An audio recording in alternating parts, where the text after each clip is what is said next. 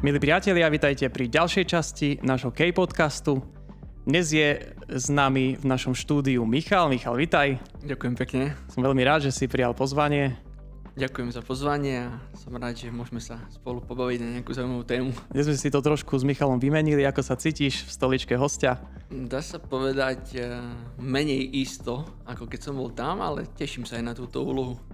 Som veľmi rád, že si tu, aj že vy ste s nami.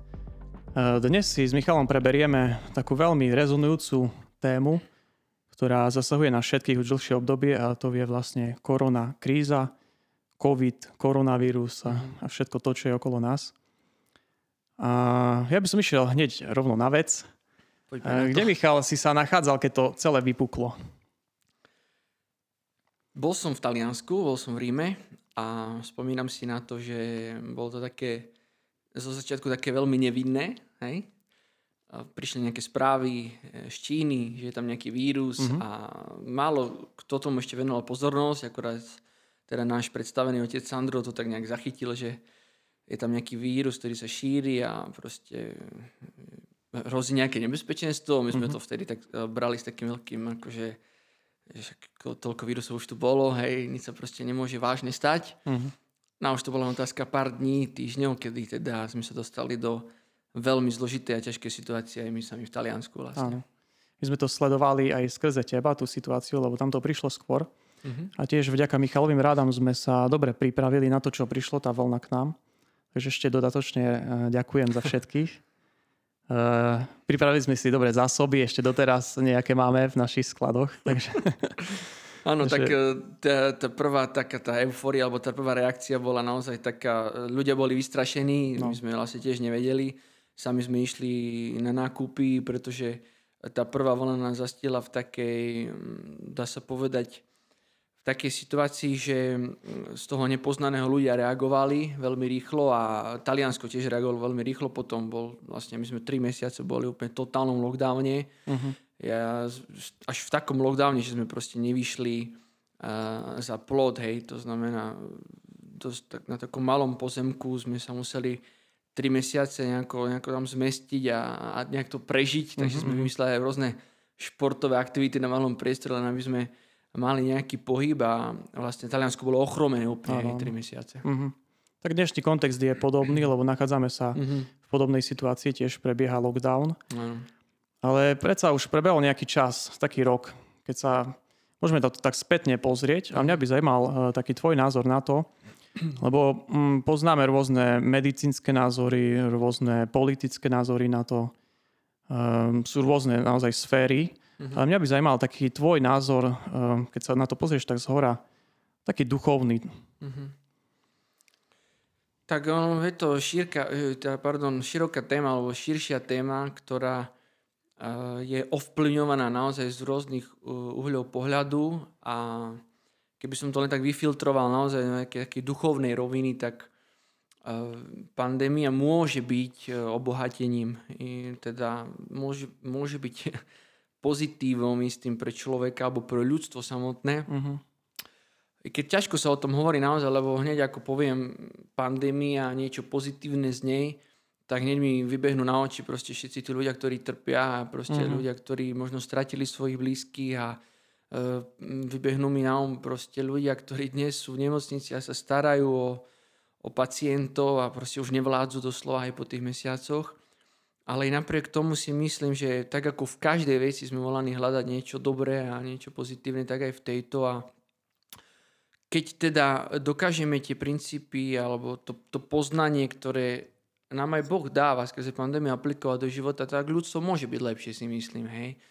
Konkrétne. No konkrétne napríklad z toho pohľadu viac sa odpútať jednoducho od seba a viac hľadiť na toho druhého a to som potom prejavuje v rôznych veciach, hej. či už v tej zodpovednosti dodržiavať to, čo vlastne od nás aj vláda a štát chce, ale jednoducho upriamiť, e, že nie som tu len ja, teda, hej, že sa to netýka len mňa, hoď možno nie som riziková skupina, možno ja sa Mhm. nenakazím, možno to teda jednoduchšie prežijem, ale myslieť na toho druhého, hej, že ten druhý môže mať potenciálny problém, môže dopadnúť zle, čiže Áno. taká tá orientácia, také výzo seba, lebo svet je veľmi nakon, na, nakoncentrovaný, dá sa povedať, alebo tak uh, egocentrovaní, Mhm, hej, ľudia dneska pozerajú len na svoj profit, na svoje dobro, na to, aby ja som si dneska proste e, sa mal dobre, Mhm. aby som si mohol zacvičiť, aby som mohol vybehnúť, aby som mohol mať moju slobodu. Mhm.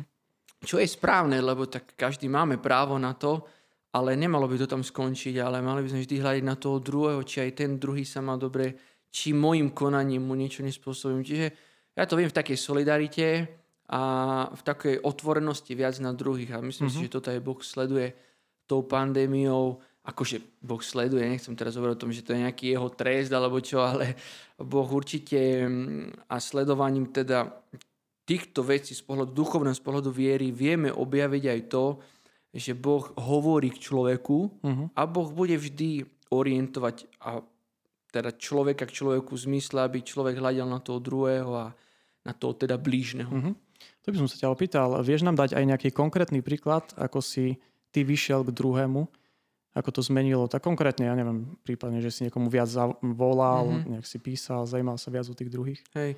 Tak už samozrejme počas toho, ako som bol ešte v Ríme, tak eh, my sme, ako sme boli zavretí, aj nás to veľa, tak u- utužilo len tých, čo sme teda boli v rámci komunity u nás, ale uh, dávalo to teda príležitosť k istým výzvam, ako hovorí, že to bolo takéto častejšie kontaktovanie sa, hej, ľudí, ktorí, ktorých som nemal pri sebe a snažil som sa im či už buď teda pomôcť nejakými radami, alebo jednoducho len počuť, ako sa máš viac na nich myslieť, viac im napísať. Čiže už v tomto určite som zaregistroval aj sám v sebe, hej, že e, tá aktivita bola určite zvýšená oproti tomu, čo bolo tak bežné u mňa, že zaujímať sa aj o tých druhých, Mhm. ako sa majú. Čo viem, že by som možno neurobil, keby nebola takáto emergencia, hej, v ktorej sa Áno. nachádzame. Mhm. Ty si predtým spomenul eh, pozitíva trošku. Mhm. Je naozaj veľmi veľa negatív, lebo to zasahuje samotné naše rodiny. Mhm. Viacerí naši členovia tiež už tým prešli. Eh, My vidíme sami, je strašne veľa intencií. Minulý týždeň sme sa modlili, bolo, boli 3 až 4 tých intencií. Áno. Vidíme vlastne takú krízu tiež v rodinách, aj viaceré také veci sa nakopili. Eh, Takže tých ťažkých situácií a negatív je dosť. Ale ja by som sa ešte trošku bavil o tých pozitívach, čo to prinieslo a také pozitívum konkrétne možno pre naše spoločenstvo, ako vidíš, aké pozitíva to Mhm. prinieslo, aj keď je tiež veľa tých negatív, ale čo také pozitívne ty vidíš? Veľa vecí, musím povedať. Najmä preto, lebo už tak dlhšie som sa zamýšľal, že uh, máme taký ten podtitulok vždy, hej, že Koinonia krstiteľ, katolické spoločenstvo v službe novej evangelizácie. Hej. A to už tak pár rokov sa zamýšľam, že tá nová evangelizácia, mm, v čom je teda nová, alebo respektíve my ako spoločenstvo v takej zdravej sebareflexii je stále nová. Hej. Niekedy mi to tak možno aj príde, že či by sme nemali robiť dačo viac, alebo teda snažiť sa byť naozaj stále novou evangelizáciou. A určite táto pandémia nás donútila na globálnej úrovni, čo vidím aj koinoniu, siahnuť po istých nových formách alebo metódach Mhm. alebo vyjadreniach, ktoré sú typické pre novú evangelizáciu, ku ktorým si myslím, že by sme sa nedostali, keby sme neboli donútení práve touto situáciou. Hej. Tak konkrétne začali sme viac online uh, vysielať, začali sme uh, robiť isté programy, ktoré by sme bežne, teda normálne asi neurobili a na ktoré ľudia veľmi dobre reflektujú. Mhm. Takže toto je také pozitívum. Ja veľmi ocením tie modlitby napríklad, ocením aj iné programy, ktoré samotný podcast mm-hmm. hej, Mhm. eh, zatiaľ prináša pekné ovocie a určite aj slávenie Eucharistie, keď to si myslím, že by teda nemalo ostať online, lebo určite sa treba vrátiť k tej prezenčnej mm-hmm. forme a fyzickej prítomnosti, lebo inak to nemá, nemá ten správny zmysel. Ale tie modlitby Mhm. určite by mohli aj pokračovať. Nie sme jediní, ktorí to robíme. A myslím, Takže ani- si myslíš, že tie chvály, ktoré robím v stredu, Mhm. by mohli prípadne pokračovať aj potom v tej post-covidovej ére, keď sa vlastne už všetko vráti do tých starých koľají, dá sa povedať. Keď sa to vráti ešte do starých koľají, čo si myslím, že už bude asi iný svet. Je to náročnejšie. Ja si myslím, že hej, toto je forma, ktorá by mala pokračovať. Mhm. A nie, nie tak preto, lebo my sa tam teraz nejak vystavíme a sa, ideme, teda sa modlíme a ľudia na nás pozerajú ako na sveté obrázky v tomto v televízii. Ale preto, lebo a, je to forma, ktorá a, umožní participovať tým, ktorí sú za tú obrazovkou, ktorí sú doma. A toto teraz preniesiem do takého významu pekného tej domácej církvy. Mm-hmm. Hej, že toto je také pozitívum pandémie, si myslím, ktoré veľmi tak aj samotná církev, myslím, ocení a môže tak viac vniesť aj postpandemicky do praxe. A to je favorizovať tú domácu církev, to znamená, aby, aby sa rodiny vrátili k spoločnej modlitbe, aby boli opäť otcovia, ktorí budú otvárať doma Bibliu, čítať ju deťom, aby si vedeli spolu proste sadnúť, e, niečo si možno povedať, uh-huh. aj nejaké svedectvá. A vidím, že táto modlitba, to, to, ak je tak správne vedená, ako to aj Milan robí, hej, že ona vlastne vytvára taký most medzi nami, medzi tými ľuďmi a e, ja naozaj verím a ako by som videl tých ľudí proste chytiť Bibliu, uh-huh. povedať nahlas niečo, modliť sa, urobiť to gesto viery. E, motivuje a favorizuje to naozaj hlavy rodiny, aby, aby boli zodpovední v tomto a ja si myslím, že to sa dosť vytratilo za posledné roky, 10 ročia hej, z našich rodín a toto je to pozitívne na, na pandémii a na tomto vysielaní hej, tej uh-huh. modlitby, že my vlastne favorizujeme, aby ľudia robili to isté, čo robíme my. Áno, to je že majú taký príklad, vidia, ako sa to má robiť. Hej. No tam ma napadla tiež taká otázka, že tie chvály, uh-huh. z nich máme také spätné akože reakcie, ktoré nám prichádzajú od ľudí, prinášajú mnohým ľuďom pokoj. A čerpajú sa tam aj ten pokoj, radosť, takú silu uh-huh. do toho života. Čo je takým tvojim prameňom? Skade ty čerpáš? Mm-hmm. Aby si to vedel ďalej dať potom. Mm-hmm. Tak ja jednoznačne musím povedať, že u mňa je to komunita, pretože ja žijem v komunite a inde zdroj proste nenachádzam, ale teraz nemyslím komunita len ako, že ľudia, ale komunita v tom všetkom, čo pre mňa komunita znamená a je. Hej, že to je vlastne ten poriadok, to je ten denný režim, to je proste ten štýl života, hej, tá charizma, to sú všetko tie elementy, ktoré tým, že ja verím a teda vnímam, cítim, že od svojich 16 rokov som naozaj našiel miesto, kde patrím a ktoré Boh odo mňa chce, tak tu sa o mňa tá, tá vízia, alebo teda to moje bytie tu je šťastné. Hej, tu som, a to, to zažívame tak aj počas pandémie, v tom spoločnom pozbudzovaní sa od bratov, sestier, uh-huh. na, na modlitbe, či už osobné, ale mňa napríklad veľmi dávajú, keď mám jednu vec vypichnúť a už dlhodobo, mne strašne veľa uh, po duchovnej stránke uh, takého čerpania, ako si spomenul, uh-huh. motivácie, povzbudenia dávajú spoločné modlitby. Uh-huh. Ja proste, to je pre mňa top, uh, top moment, kedy sa komunita zíde. Uh-huh. Trošku môže priblížiť, o čom uh-huh. je spoločná modlitba? Tak keď sa večer spolu stretneme a máme proste s gitarkou spoločné chvály, ktoré sú vedené proste cez chvály, vďaky, uh-huh. nejaký ten akt zmierenia, hej, kedy dávame teda pánovi, predstavujeme naše zlyhania, ktoré zasiahli jednak teda náš vzťah medzi teda nami osobne a Bohom alebo medzi, uh-huh. medzi bratmi a sestrami. No a potom vzývanie Ducha Svetého, otvorenie si Božieho slova, keď si otvárame Božie slovo, čítame ho spolu a sa potom vzdielame spoločne s tým, čo Boh eh, nám hovorí cez to slovo. To trvá tak hodinku, niekedy hodinku a pol, záleží. Je to modlitba charizmatická. Mhm. modlíme sa v jazykoch, spievame, hráme na gitaru. Čiže toto je pre mňa taký moment, um, istá je osobná modlitba, ale tá je viac taká púštna pre mňa, to je taký, uh-huh. tam si to musím ako aj, že idem, prechádzam tým, nie je to vždy uh, také, taký ľahký prechod, hej, ale na tej spoločnej modlitbe cítim tú podporu tých druhých. Proste je to mhm. telo, uh-huh. ktoré sa spolu modlí a to dáva také úžasné pozbudenie uh-huh. duchovnú. No, duchovne tam čerpám naozaj. Dal by sa ten model asi preniesť, ako si spomínal, do takej tej uh, domácej cirkvi. Uh-huh. Keď ľudia tiež, možno rodičia sa stretnú večer s deťmi a dalo by sa niečo také vymysleť asi? Určite, ja si myslím, že treba byť len odvážny, treba, netreba sa hambiť veľakrát v rodinách, e, si myslím, že modlitba je také tabu a neviem prečo. Nechcem teraz hovoriť, ako to nejak znehodnocovať, čo určite je to aj kvôli tomu, ako sme boli vychovaní, hej, niekedy stále sa hovorilo o tom, že tá viera je nejaká taká tá súkromná vec, vnútorná, hej, že to sa nemá o tom moc hovoriť, moc dávať e, na povrch ja si myslím skôr opak, že je potrebné najmä v rodinách o tom hovoriť, viesť deti. Ja to vidím v našich rodinách, vidím to v rodine mojej sestry, kde moja sestra aj so švagrom, teda s Martinom, Lucka s Martinom krásne vedú ich deti v tom, že tie deti vidia. Hej, mm-hmm. Oni vidia, že tí rodičia sa modlia. Oni vidia, že, že v tom dome je stretnutie domu modlitby, stretnutie agapita. Hej, Emka napríklad, ktorá je už tínejžerka a je veľmi šikovná na hudobné nástroje, tak už sestra ju trošku zapája, že by hej, zahrala niečo na tom stretnutí.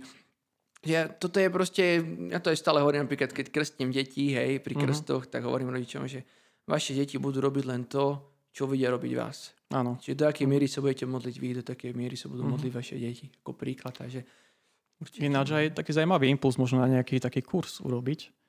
Uh, nejaký taký model domácej cirkvi, ako sa modliť, ako mm-hmm. nejakú takú jednoduchú formu.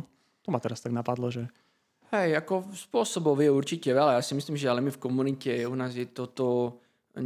Nikto neobjavil teplú vodu, ako mm-hmm. sa hovorí. To je skôr ostať, byť, byť alebo zostať verný tomu, čo je našou charizmou. A to bolo od začiatku. Aj proste toto Ricardo stále, otec Ricardo stále favorizoval.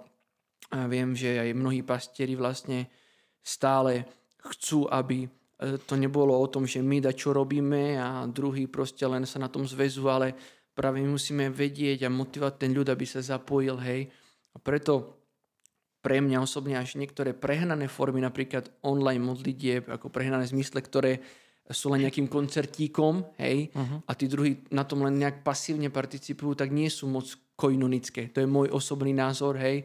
Ja si myslím, tak ako to správne aj Milan robí, že koinonické je to vtedy, keď ja uh, vzbudím tú participáciu u tých druhých. Hej? Aby, tu, aby aj tí druhí sa modlili. Uh-huh. Keď sa tu tak bavíme o tej korone, tak veľakrát mi tam vystupuje to slovo prameň. Uh-huh. Sú rôzne pramene, ľudia hľadajú pramene, lebo dá sa povedať, že to je obdobie púšte. Uh-huh. My sme na začiatku tiež dostali také slovo takej púšti, že pán pôjde pred nami v ohnivom stĺpe a v oblačnom stĺpe tiež. Takže tiež také prechádzanie cez, cez púšť a sú rôzne pramene a ľudia rôzne čerpajú. Uh-huh. Ale nevšade je tá dobrá voda. A to by som sa ťa tiež opýtal na tvoj názor, že um, tých prameňov je veľa rôzne na tých sociálnych sieťach a tak e, dostávajú sa rôzne informácie, rôzne teórie. Ako sa stavať k tým prameňom, nejaké také, ako rozlišovať nejakú rádu k tomu? Tu si tak načrel opäť takého veľkého mora. Skúsim tak jednoducho. Áno, je to... Táto doba je plná informácií a myslím si, že čím ďalej tom, tým to bude horšie v odzovkách, že ten prístup k informáciám je, je obrovský a je proste i hneď možný, čo niekedy nebolo. Mm-hmm.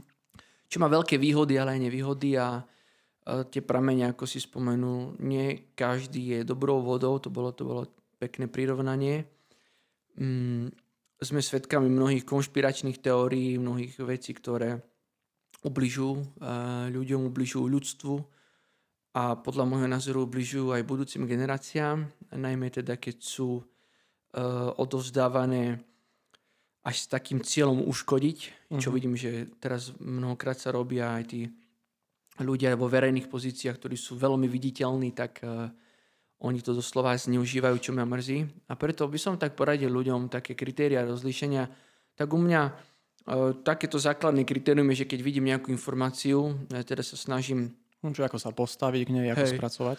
Ja sa snažím byť informovaný, lebo si myslím, že to je základ mm-hmm. a spracovám to tak, že uh, sa na takú informáciu vždy pozriem z rôzneho uhľa pohľadu. To znamená, čítam od, e, poviem to tak, že liberálnych denníkov až po tie konzervatívne a snažím sa si urobiť v tom nejakú takú váhu, že čo hovoria o tej informácii rôzne uhly pohľadu a potom to vyhodnotíme. A toto si myslím, že taká kríza dnešnej doby, kedy my nemáme správne kritéria rozlišovania a nerozlišujeme. Hej? Mm-hmm. Proste my vidíme, berieme a aplikujeme. To znamená, pekne by som povedal, my sledujeme a i hneď zo sledovania mm-hmm. to aj nasledujeme. A to je ten problém. Hej? Mm. Že my sme mali sledovať rôzne informácie, ale nie nasledovať. Keď sme to e, prirovnali k tej vode a prameňu, jak by si to popísal, že, že nie vlastne každá voda, ktorú vidíme, e, vypiť, dá sa povedať, ale nejak ju naozaj rozlišiť. Tak áno. Podrobiť ju. Podrobiť nejaké, jasne, nejaké analýze, mm. samozrejme, ale um, Ako? No, podľa mňa sú, sú jednoduché veci. Hej. Napríklad, poviem na konkrétnom príklade, nechcem teraz ísť ani do politiky, ani do, do iných odvetví, ale uh, poviem to, lebo momentálne sme, v, sme teda v pandémii a keď vidí napríklad informácia, že koronavírus je možné poraziť bromexinou a vodkou, hej, tak uh, toto je informácia, ktorú môžem ja teda sledovať a hneď nasledovať a to uveriť, alebo teda uh, idem Zoberiem to teda a sa pozriem na to, čo na to hovorí takí, takí lekári, čo na to hovoria epidemiológovia, čo na to hovoria iné zdroje a skôr ako ja túto informáciu nielen zoberiem za svoju a budem podľa nej žiť, to je príklad, a čo je ešte horšie, propagovať ju ďalej a ona môže ublížiť teda mnohým, a to nielen táto, ale rôzne iné. Ponúknú tú vodu ďalej potom. Áno, tak, e, tak si to najprv overím a či je to vôbec pravda, E, s akým, akou motiváciou takáto informácia vychádza von, hej. Aha. Nie je to len pre prospech toho, čo, čo že, že ten človek si chce nahnať nejaké body, uh-huh. alebo je to naozaj, je, je ten úmysel dobrý, hej, čiže to je strašne veľa kritérií, ale ako to prvé základné je nebyť unáhlený, hej, že to chcem tak odporučiť ľuďom, lebo je to strašne veľa na sieťach, nebyť unáhlený v, tej, v, tom, v tom nasledovaní tej informácie a, a sítení sa, alebo teda pití tej vody, ale naozaj dať si 2-3 dní, nič sa nikomu nestane, preskúmať si tú vec a až vtedy ju buď sám aplikovať do svojho života, oh. alebo ponúkať druhým. Uh-huh. Lebo to aj o tom presne je tá, tá zodpovednosť za toho druhého. Hej. Uh-huh. To nie je o tom, strašne veľa hoaxov vychádza von a uh, hej, že napríklad ten koronavírus je obyčajná chrípočka, no práve pred pol hodinkou som čítal, že vlastne za minulý rok zomrelo uh, oveľa viac ľudí, ako je priemer za posledných 24 rokov, až o 7 tisíc ľudí, myslím, uh-huh. viac, čo je na slovenský pomer dosť veľké číslo, tak uh-huh. maj, majúc takéto štatistické informácie od uh, renomovaných štatistických uh-huh. agentúr, by som nikdy nemohol následne od dnes vysloviť, že koronavírus je len chrypočka. Hej? Ale to len taký príklad jasne, hovorím. No. Ja by som sa ešte na záver vrátil k prameňom. Uh-huh. Jedným z takých prameňov je hudba. Uh-huh. A ty si tiež akože význačný predstaviteľ hudby v Koinonii. Máš obrovský talent, naozaj veľmi veľa piesní, ktoré si vytvoril a ktoré mm. spievame. A teraz sa tiež pracuje na, na novom albume. Mm-hmm. Uh, vieš nám trošku porozprávať o tom, ako prebiehajú práce, nahrávania, mm-hmm. Kto všetko na tom spolupracuje? Jasne, veľmi rád. Tak áno, s hudbou som spojený od um, od malička. Som vlastne chodil aj na, trošku na synťák, potom vicie som vyštudoval, na gitaru som sa naučil hrať sám. Ale ja som sa nikdy nepovažoval za hudobníka, ani ním nie som, ani proste by som nikdy nepovažoval, že som hudobník. Skôr cítim, hudbu cítim a cítim, tak že... Tak talent máš určite veľmi veľký, to vidia oh, všetci. Cítim, keď sa modlím, že toto by mohla byť chvála a mm. som rád, že tie piesne ľudí vedú k modlitbe tak eh, stále som cítil, že treba produkovať. Je to bolo také moje, vyprodukovali sme mnohé CDčka a, a teraz sme začali robiť teda nové s názvom Dôverujem ti. Ale už tú producenskú akoby štafetu sme odozdali Joškovi Kovalčíkovi, najmä tú hudobnú produkciu. Uh-huh. Práve kvôli tomu, lebo a toto je taký jeden princíp, ktorý by som chcel, aby bol tak prítomný medzi nami a teda ja, ja sa ho snažím budovať vo seba a to je vlastne vzbudzovať tie talenty a dávať priestor novým talentom. Hej? Lebo niekedy si môžeme povedať, že ja som šikovný, tak budem všetko robiť ja, ale to je veľmi kontraproduktívne, kdežto e, práve preto aj dnes sme tu pri istej štafete odozdávania sa ešte talentovanejším moderátorovi, ako, ako som ja. Hej, čiže, a je to správne, je to správne, tak to má byť. Človek isto môže byť iniciátorom niečoho, môže niečo začať, ale je dôležité, aby tie veci išli ďalej, aby ich robili aj mhm. iní ľudia a v tom sa ukáže ten ich talent. A takto je to aj s CD. Čiže Joško robí celú, celú hudbu, aranžmany, všetko, s nami to konzultuje potom, my tu potom dohrávame spevy, gitary, niektoré nástroje, ktoré sa dá, ale spolu to samozrejme, robíme to spolu, čo sa týka takého toho duchovného viedrenia, aby to bolo naozaj také autentické, naše uh-huh. koinonické. Sme pri štvrtej piesni, veríme, že do augusta Uh, bude hotový celý album. Ďakujeme všetkým ľuďom, ktorí nás podporili na, na Start Labe. Vlastne, no to že... je mohol trošku približiť ten zázrak, lebo ano. sa vyzbierali slušné peniažky. Tak to bol naozaj zázrak zázrakov. Išli sme do toho tak, s takou maličkou dušičkou. Um, vlastne náš brat Igor nám odporúčil takú platformu, pozreli sme sa na to, vypracovali sme projekt, no a oslovili sme ľudí, No a vyzbierali sme naozaj, myslím, že 5100 eur, cieľ sme si dali 4100, a, lebo teda tie náklady sú veľké pri takej produkcii, či už technické, alebo potom ten mix, mastering a samotná výroba CD-čiek, distribúcia na digitálne platformy a tak ďalej a tak ďalej, ten marketing, vizuál a tak ďalej, takže je toho dosť. Ale no ľudia nás prekvapili, hej, mm-hmm. nás prekvapili, ja som, boli tam teda isto takí štedrejší sponzori, boli tam E, každý dal toľko, koľko mohol a toľko, koľko mal. Ja si to veľmi vážim, pretože ja tak, ako som bol vďačný a tak ako Boh odmení dary, ktoré boli tie veľké, takisto som bol obrovsky vďačný za dary, ktoré prichádzali od ľudí, napríklad 5 eur a to ma nesmierne sa ma to dotýkalo, lebo tí ľudia dávali z toho, čo mohli a možno niekedy dali, dali svoje maximum a ja si myslím, že Boh odmení e, všetkých rovnako. Uh-huh. A tak ďakujem naozaj, ďakujem srdečne každému jednomu z vás. Odmeny vám prídu, hej, môžete sa tešiť a verím, že to priniesie to, mm-hmm. potom to, to svoje ovocie, ten projekt.